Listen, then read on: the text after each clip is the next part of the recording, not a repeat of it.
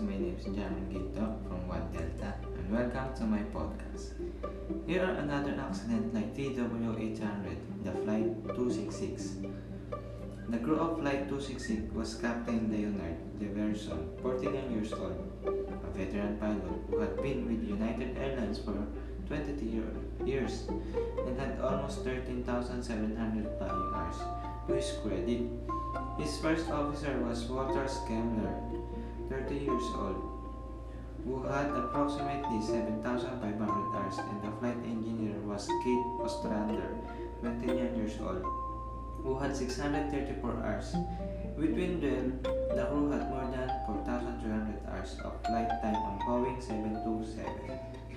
The Boeing 727-22C aircraft registration N7434U was almost new and had been Airlines only four months earlier. It had less than 1,100 hours of operating time. The aircraft had an unfunctional number 3 generator for the past several days, leading up to the accident.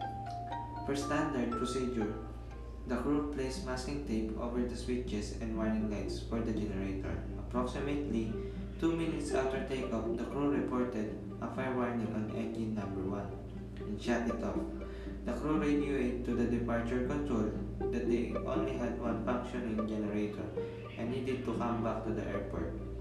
But in turn, out of their last communication, with subsequent attempts to contact Flight 266, proving unsuccessful.